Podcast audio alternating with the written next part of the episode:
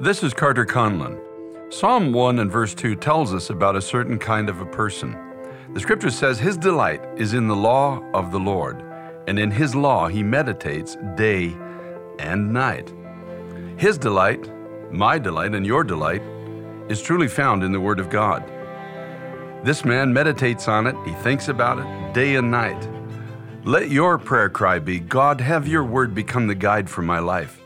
Your word says that the entrance of your words gives light. God, don't let me be living in darkness while I attend church somewhere singing songs that I have no desire to live by. My God, let your word find its mark in my heart. Let it become the chief delight of my heart. Let your word be truth, and let everything else be a lie. Let your prayer today be God, may I embrace this with all my heart.